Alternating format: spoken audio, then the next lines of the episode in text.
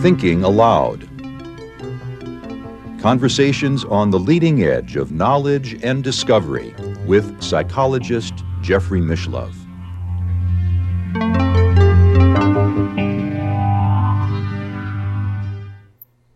Hello and welcome. I'm Jeffrey Mishlove. Today we'll be looking at spiritualism from an insider's point of view. My guest is Darryl Robert Schoon, who is a minister of the Church of Universality in Tucson, Arizona.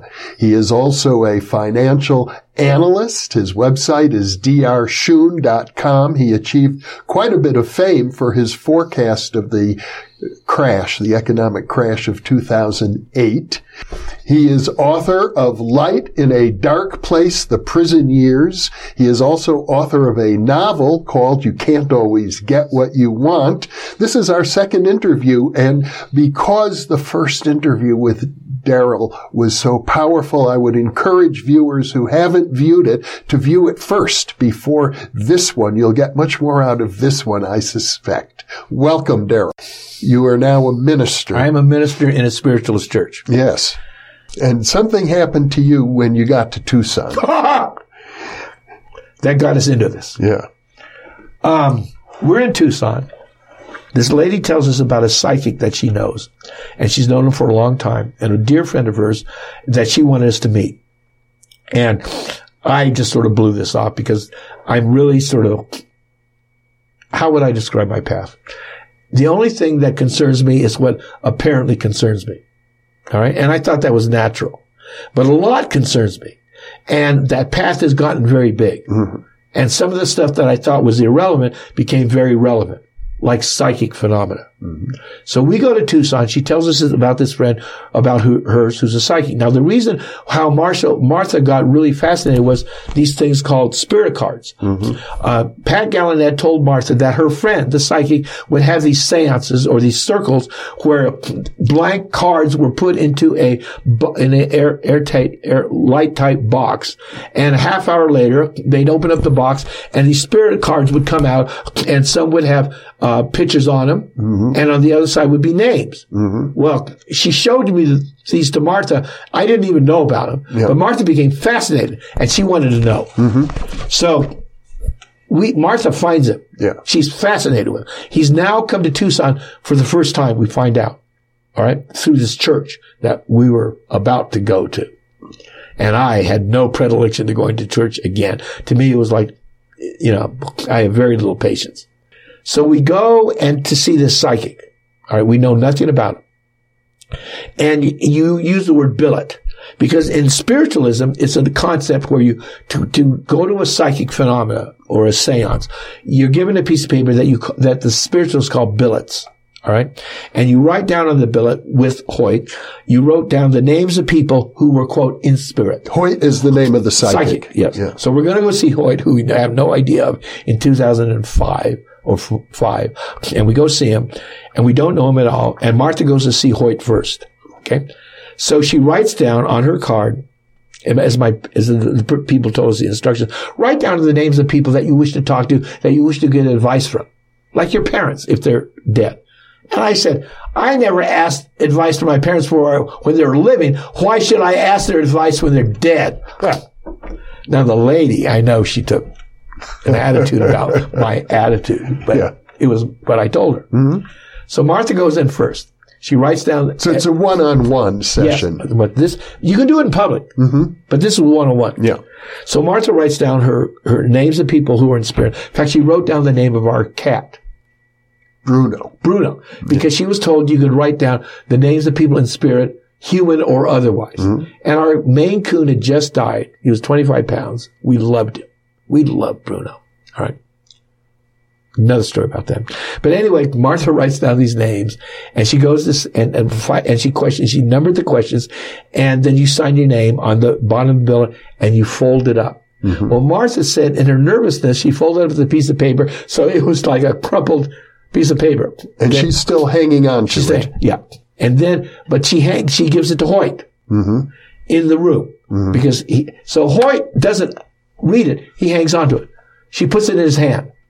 Well, this is what Martha said happened. Hoyt's holding onto this piece of paper and he goes, um, there's a, uh, uh, a Bruno here, a dog. And Martha goes, no, that's not a dog. It's a cat. He was our cat, but he was big. And Hoyt goes, you're right.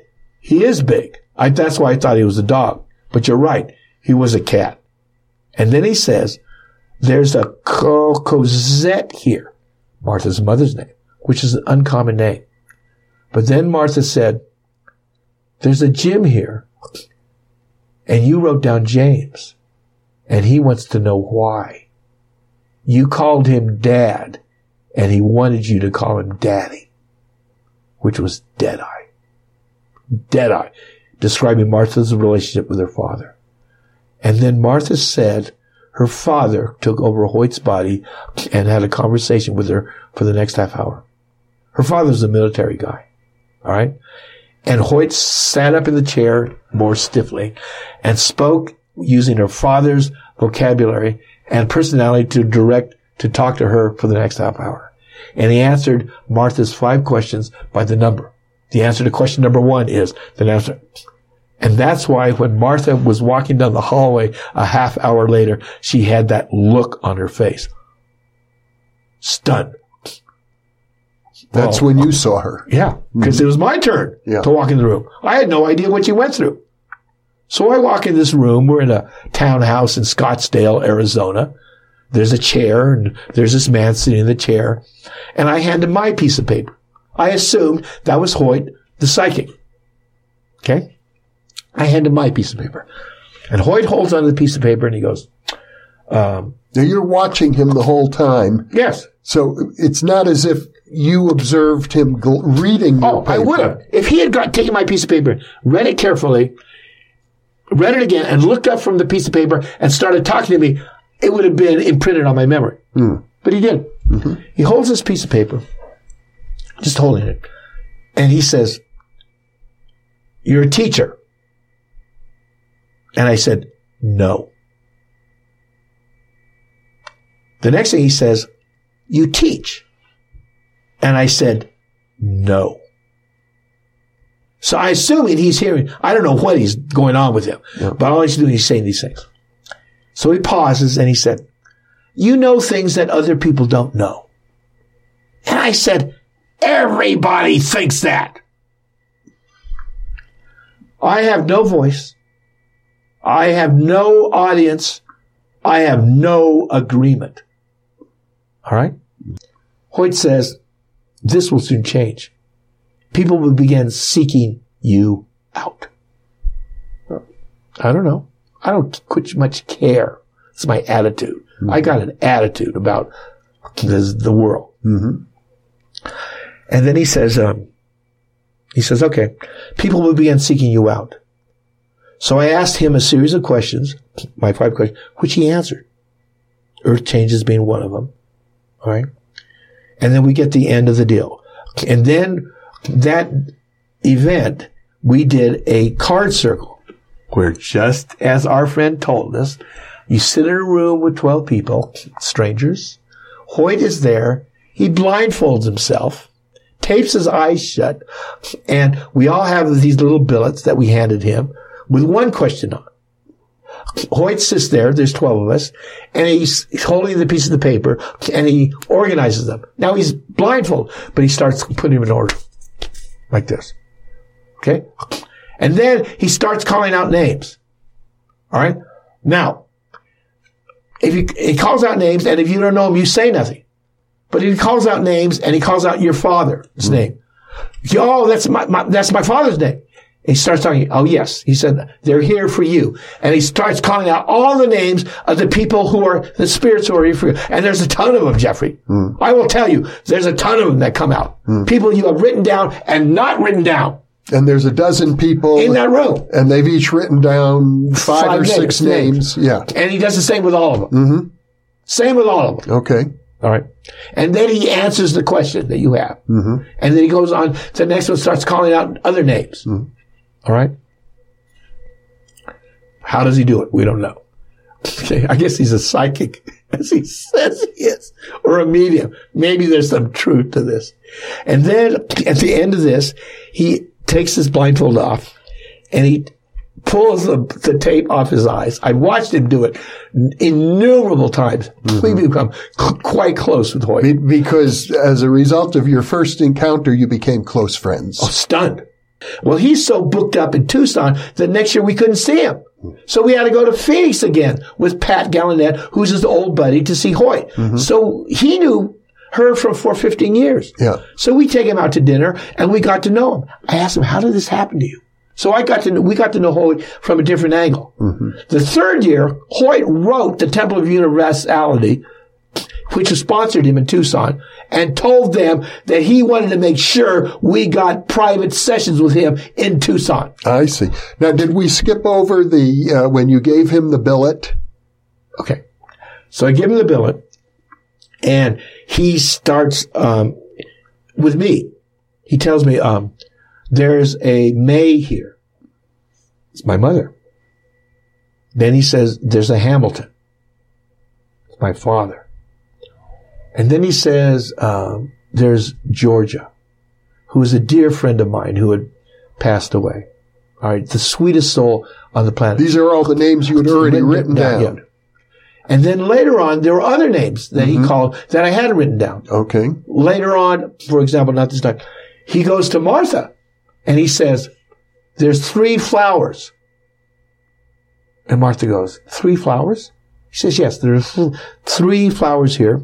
Tulip, uh, violet, and myrtle. And she goes, those are Darryl's aunts.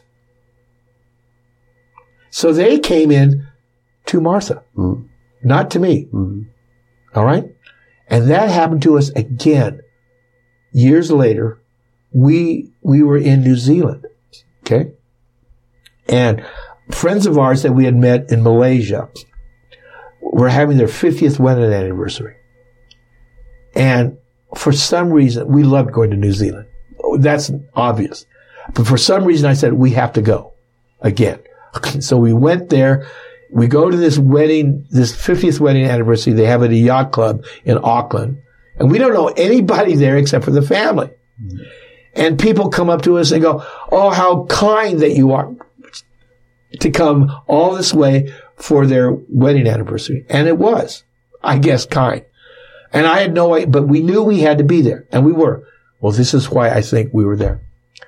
At the end of the party, we got called a cab to pick us up and and Martha is going to get me. And on the way to get me at the end of this party, the wedding anniversary, Sylvie's sister, who is at the wedding anniversary, who Martha does not know, comes over and grabs Martha as she's come to get me. And Sylvie tells Martha, they're all here in public and they never come out in public, but they're here and they want me to give a message to you and Darryl. Later, Martha called up Sylvie and her, our friend and said her sister had done this. And she said, yes, Vanessa, her sister, is psychic. She had tried to commit suicide years before and they sent her back and they said, you are to give messages, not to charge, but to give message to people we want you to give messages to. So Sylvie grabs Martha on her way to tell me and says, they're all here in public. Darryl's female ancestors, like I said, this is why it reminded me of it. Yeah. The three flowers mm-hmm. want me to tell you, they're very happy with you. They're glad that Darryl is with you. All right? Darryl is on the verge of success. Great success. But first, he must ask for help if he wants our help. Okay? From an Indian guide. He must ask for help. And she told Martha a number of other things. Mm-hmm.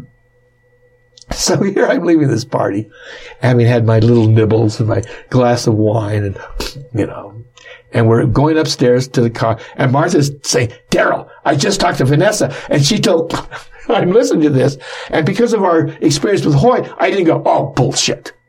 I go, wow, she told you this? So we, on the way home, she's telling me the rest of what Vanessa told her. So now I go, well, if they want to help me, why don't they just help me? That's how little I knew about spirituality at the time. I have since found out that because we have free will, they watch us, but do, do not interject in our lives. They may see us about to go off a cliff. They don't do anything. Mm-hmm. This is, this is where we learn in the school of free will. And what I've learned about free will, Jeffrey, is this. Free will is a two-edged sword. And you hold on that sword, it'll cut you. And it will until you learn how to hold the sword properly. And when you learn to hold the sword of free will, it becomes a magnificent vista. Hmm. It becomes a gift that never stops giving. It becomes your entryway into the portal of portals. But until then, you're going to bleed and plead and bleed again until you learn how to handle free will properly. I sit on the edge of the bed in Auckland in around 2009, and I'm, I'm told that I asked to ask for help. And my attitude was, well, why didn't I help me anyway? But I don't know. But two, this is 2009. Okay. I'm just sort of turned on to this stuff. All right. And so I, well, but at this point, if I understand correctly, you're already rather famous as a financial analyst. Oh, yes. Well, you found me in 2008. Yeah. You emailed me. Mm-hmm and said, Darryl, I've been subscribing to Richard Russell's Dow Theory letter for years, and he has just quoted somebody named Darryl Schoon on money.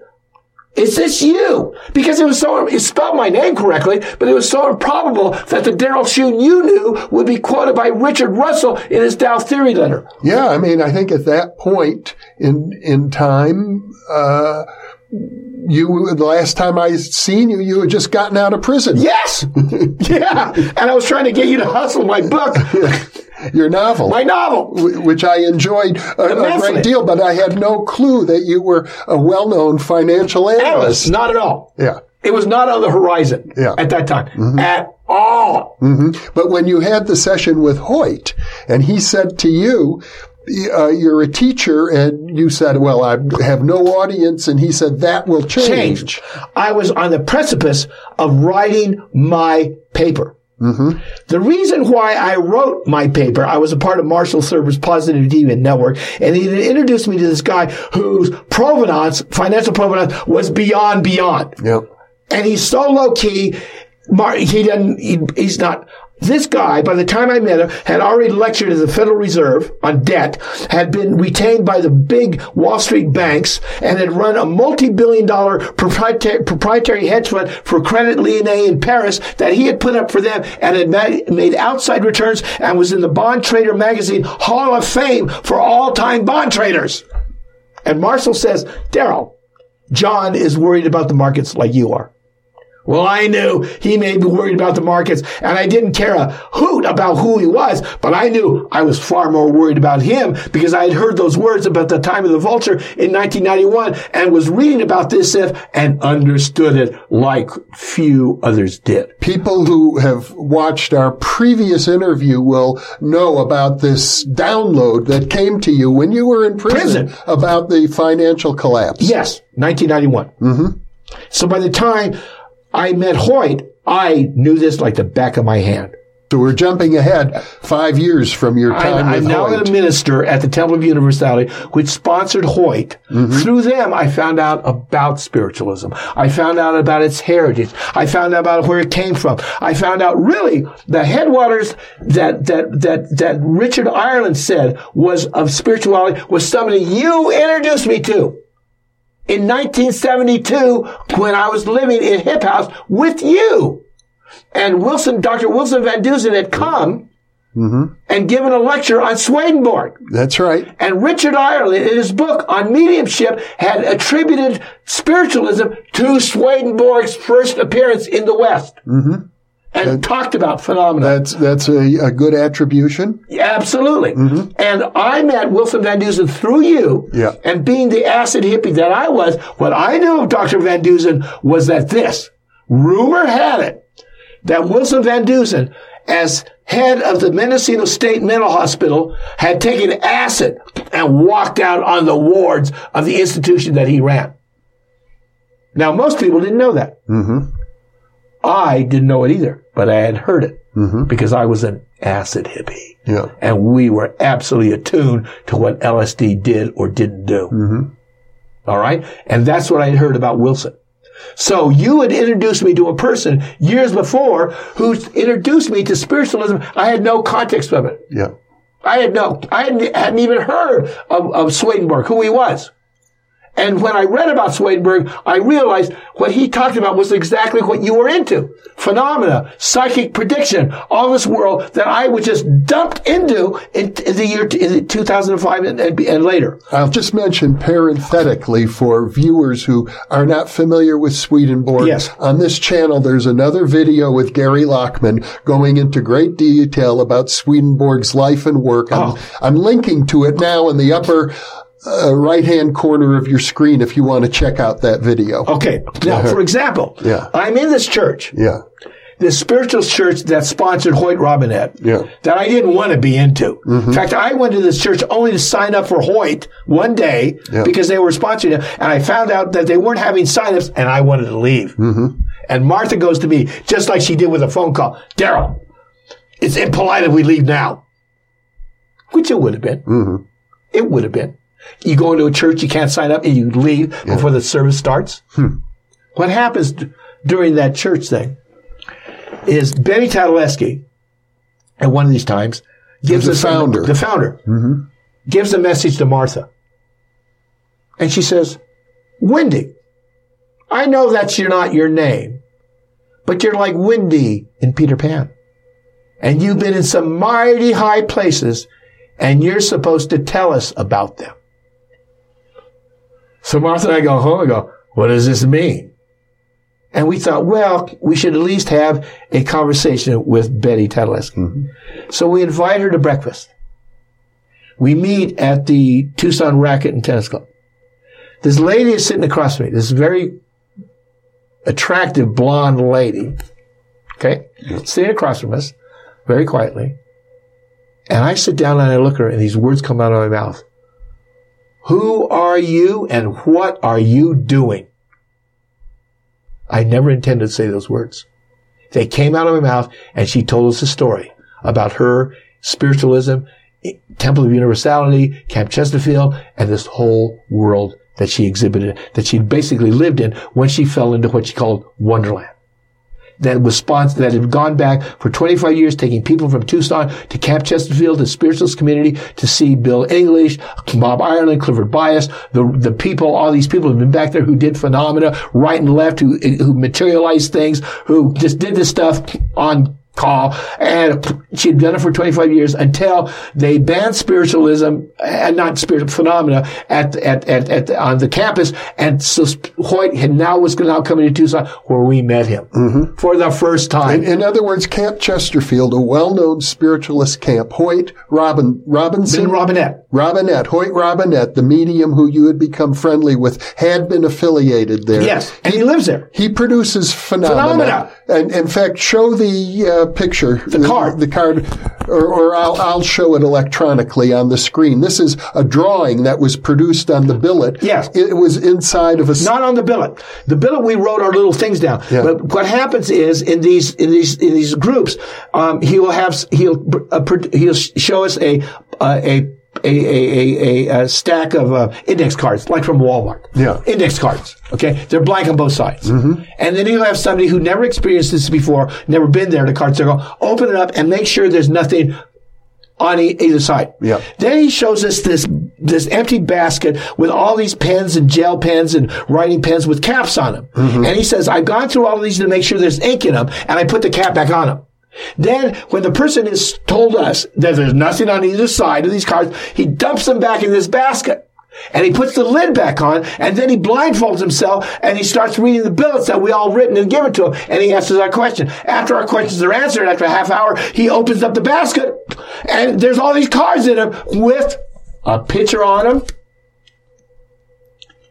and the names on the back. Mm-hmm. Now, this one is of particular significance to me. Particular significance to me. Because this was also probably around 209 or somewhere around there. And we're in the card circle and we had two weeks before, 10 days before, gone to our first, uh, three weeks before, gone to our first, uh, Bruno Groening circle. I don't know if you are familiar with Bruno Groening. Uh, we've talked about Bruno Groening, yes. Bruno's last name is spelled G-R-O-E-N-I-N-G. He was a healer. He was in Germany at the end of World War II. There were articles on him in Der Spiegel, which is like their life magazine. He was famous. He had come and thousands of people would go here and be healed. Like Jesus. Mm-hmm. Never charged money. Well, the doctors got really uptight and they got the civil authorities to ban these meetings. He never charged money. And they arrested him eventually for practicing medicine without a license. And Bruno said, if I'm not allowed to do this, I will burn up. And he died four years later, burned up on the inside. The doctors opened him up. That's what it was. Well, I knew nothing about this because you don't know anything about it until you know about it. All right. And, but things happen to me really abruptly. We're going to a meditation thing and, and, you know, oh, oh, we're chanting Indian chants and stuff like this with our little particular group. And they were going back to India and our friends who we had met through them said, oh, there's a meeting on Wednesday that if you want to come, well, we went. And we were not looking for another phenomenon. We're not looking for another group. We're not looking for another damn thing. And we go there and there's this video on Bruno Groening, his circle, meditating with your hands up. The light comes in. Yeah, maybe, maybe not. All right. And then we leave and all this feedback we heard from other people of stuff that was happening. Wow. To them. All right. So we go back to the next meeting. They have them every three weeks. And it's Marlies and Gert from Germany.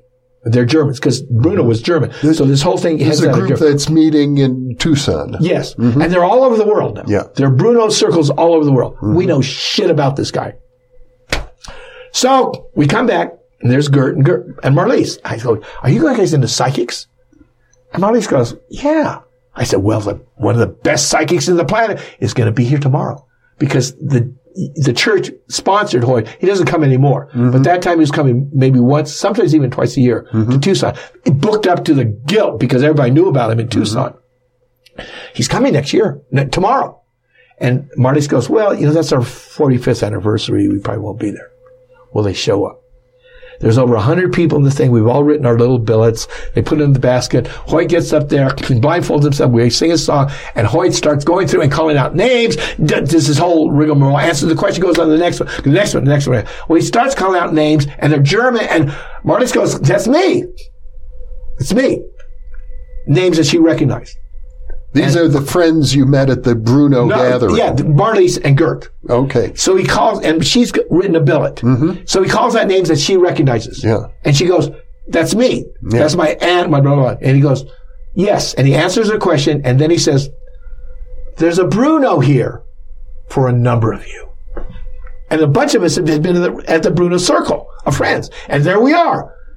This is Bruno's first appearance at the Temple of Universality. The next week, we're having a card circle. Okay? Mm-hmm. There's around 12 of us in the circle. Hoyt's doing it, and he leans down and he tells me, this is before the circle, mm-hmm. before we put the things in the basket, before we have our billets filled out. And he said, Bruno says he's going to put his picture on your card. Mm-hmm. Okay, goes around, comes out. This is the picture he I just showed, and it's not the picture of Bruno that they knew in Germany. Yeah. It's like a more of a mystical turban entity. Mm-hmm. But he Of course, Spirit Bruno, in fact, is long dead. is long dead. Yeah. Okay. So I get this picture on my card, and his name is signed on the back of my card, along with my mother, father, and other people I know. Signed. Okay. Wow. Wow. All right. A couple months later, Martha and I are in a trance circle at the temple. We have a temple medium. I call her, I just made up this name for her. She's the temple phone booth. Okay. okay. Where you can talk to your relatives and stuff. Mm-hmm. She's been into this shit for a long time. And we're in this seance, dark room. We meditate in this room. Okay. I mean, for example, let me tell you who these people are. You are aware of the Alice A. Bailey series of books. Oh, yes, well known. Well known. Mm-hmm. I ran into these books in 1967 in the Haight Ashbury, mm-hmm. and I'm dead on in my hot on the path of metaphysical truth. Mm-hmm. And I find out the thing that cracked it was astrology. Wow, how could they know that? Well, if they know that, that meant and the acid I took that this reality was not the way I thought it was. Mm-hmm. So I started reading. And one of the books I ran across very early on was the Alice A. Bailey series of channel books. Mm-hmm. Brilliant books. They were so intense, I couldn't read them. And Jeffrey, I can read almost anything. But these are very dense, difficult oh, dense, books. difficult books Yeah. about subjects, esoteric healing, the, the, the, the return of the brotherhood. I mean, 20 books got channeled. Yeah. All incredibly complex. Yeah. Mm-hmm. Which I had put aside because I couldn't read them. Yeah. But when I'd see them in people's houses, you know what thought came across my mind? These people are serious. Mm-hmm. That's all I thought. These people are serious. So we run to the Temple of Universality, and three women are basically at the head of it. Betty, who was got the vision, told us she was going to start a church. Hmm. Christine Fassetti, who is the medium, and Reverend Inga Mason, one of the original Pan Am stewardesses. Okay? Mm-hmm. Pan Am stewardess. She ends up in Tucson, introduced to metaphysics, and she takes to the blue books and Alice A. Bailey series books like a duck to water. Hmm.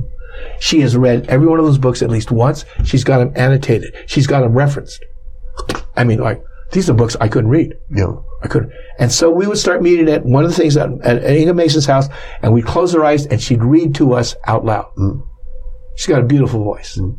And she says, you're getting this through osmosis, which is the best I can get, because they're not less dense now than they were 50 years or 40 years ago I ran into them. Extremely abstract. Abst- oh, extremely abstract. Yeah. Okay. So there we are in this room where Inga has these trance circles, all light, you know, because that's where Hoyt does his readings. We're sitting there. Okay. Mm, Om. We talk. Spirits are coming in. And we go in a circle. It's now my turn. This booming voice comes in and addresses me. I'm shocked. She's usually a Christine, the joy guides, and ah, da, da, da, your mother's here, you know, like that. And we're we're into this stuff. This happens like going to the Nationals game and wow, they beat the Astros. Woo! we do s- trance circles like this in Tucson. Mm-hmm. It's like part of the deal. Yep. It's like you actually know one of the best. Oh yeah, he's friends with this. This is us. This is mm-hmm. our life in Tucson. Mm-hmm. This booming voice. I go, who are you? And the voice goes, I am Bruno. And Martha and I go, oh, Bruno, our cat. Yeah. We thought it was our cat. because we have this cat named Bruno. Right. And we all, and it was, and he starts like, I am not the cat. all right. It was Bruno Groening. Yeah. And we have a very close relationship with Bruno. Very close. We talk, when Martha's cell phone went out to, one day, he told her, you're going to need a cell phone. You're going to need a cell phone. That's how Martha's relationship with Bruno is. All right. And we, because Martha's very psychic. I'm sort of psychic. But we, all of us are plugged in at some level.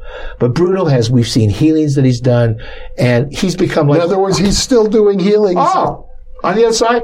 Uh-huh. That's why the Bruno circles get together. They can no longer arrest him. No, very good, Jeffrey. He's he's beyond the pale of the law. Mm-hmm. The statute of limitations is run on Bruno, but he has really made. Bruno calls himself a friend. We've got his pictures all over our house. So you've had many sessions now. Oh, many of relationship. Our relationship with him is like me and you. It really is. It's that close with a disembodied spirit. Died in 1959. Uh-huh. And I said, ask Bruno. That's who we go to when these situations are So, beyond. but is it always the same medium? no. Different mediums? Not even you can ask yourself. When Martha talks to Bruno, it's through her. Oh, When he told her her cell phone was going out, it was like in our morning meditation. I see. She heard that. You know, we were with Pat Aiken, this E, this friend of ours is an artist. That's the other person that the person who introduced us to uh, Hoyt introduced to Pat Aiken, incredible artist in Tucson. She channeled Bruno for a while. All right, and Bruno came to her and he said, "If saints were born, there would be no reason for the life of Bruno." And that's why he talked about his suffering. Talked about the purpose of suffering. All right. And, and he said, if my teachings can uh, even be called teachings, this is what they are. Ask and wait. Now we all ask. None of us wait. As soon as that asking is done, we do it again. We keep hitting that button like you do in the elevator when it's not there. All right? Mm-hmm. It's the faith in the waiting. It's the expectation. And that's what Bruno told people. That if you don't believe, you're not going to get nothing. People came to a psych, one of the guy came to a psychic fair at the temple two weeks ago, and he had a box. It was all taped up. Mm-hmm. He said, I've got money. Screw you. I got money. Okay. All right. And he said, I want somebody to tell me what's in this box.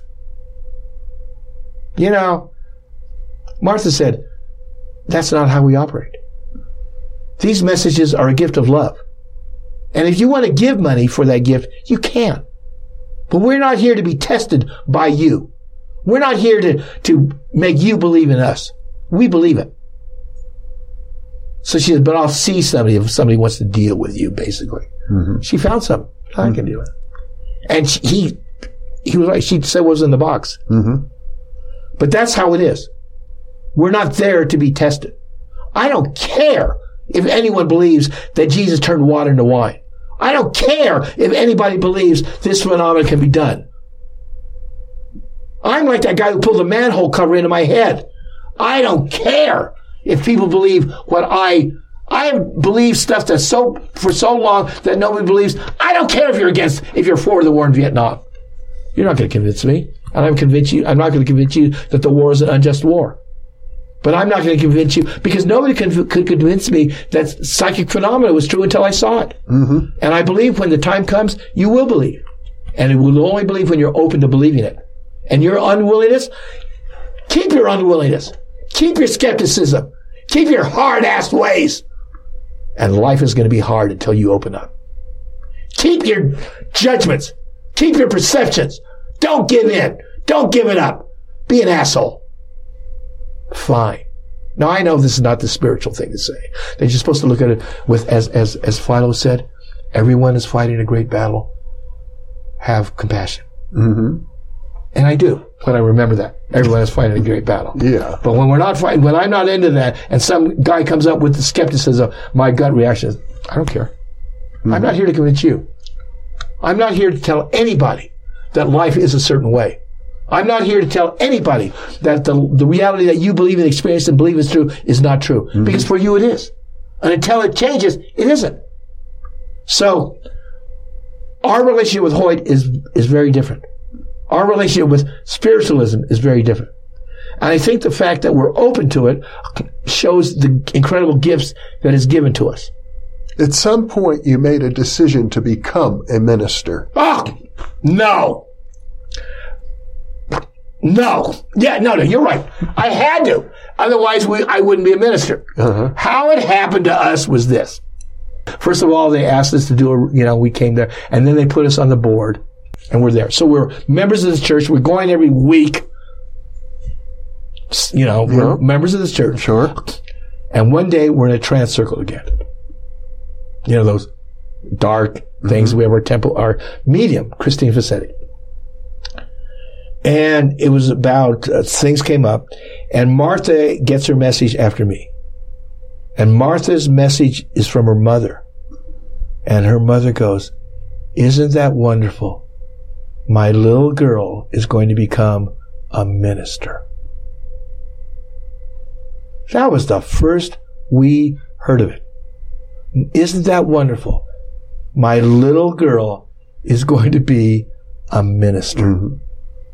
We don't even say anything about that. Like that's one of those things that you can put blank cards in a box and pictures will come out on them. right?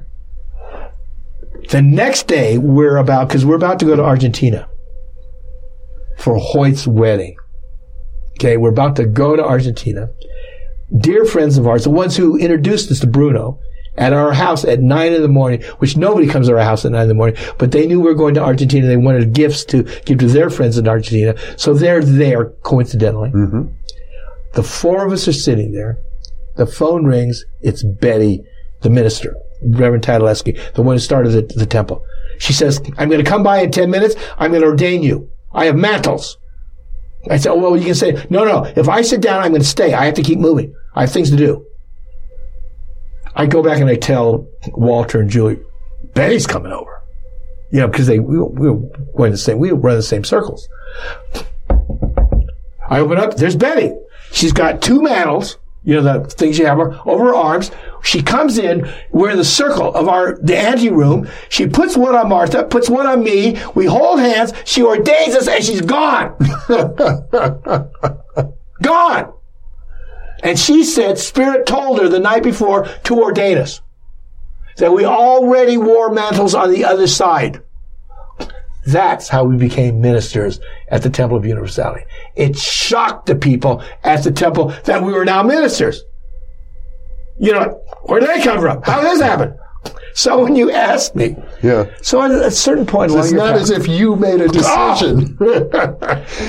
I just did the same thing about going to jail. It was it was apparent to my friends that when, when I got busted, that I was the only one surprised. Everybody knew me. Knew, ah, yeah, you end up in the can. It was no more a choice for me to go to prison than it was for me to be a minister. I had I had desires not to be in a church. I don't like sit. I don't, no, there's no way This is my time. But I, that's how I became a minister of that specific church. Mm-hmm. That extraordinary church that was into all the stuff that you've been into for years. Because nobody's into spiritualism anymore. Even the people in psychic phenomena. I mean, spiritualism is such a little narrow thing. I- yes, I can tell you in general amongst parapsychologists, spiritualism Oh, has, oh. Has- a low reputation. Well, so does drug dealing, Jeffrey Bishop, and I've been both.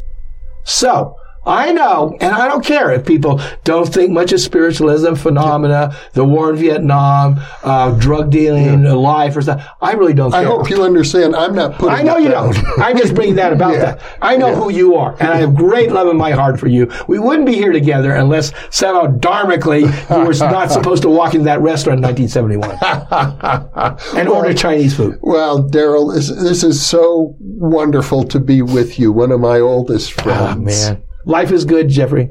Life is good. Thank you. Thank you. Thank you. Namaste. Oh, Om Mani Padme. Thank you, Darryl, for coming to Albuquerque and being with me. And thank you for being with us.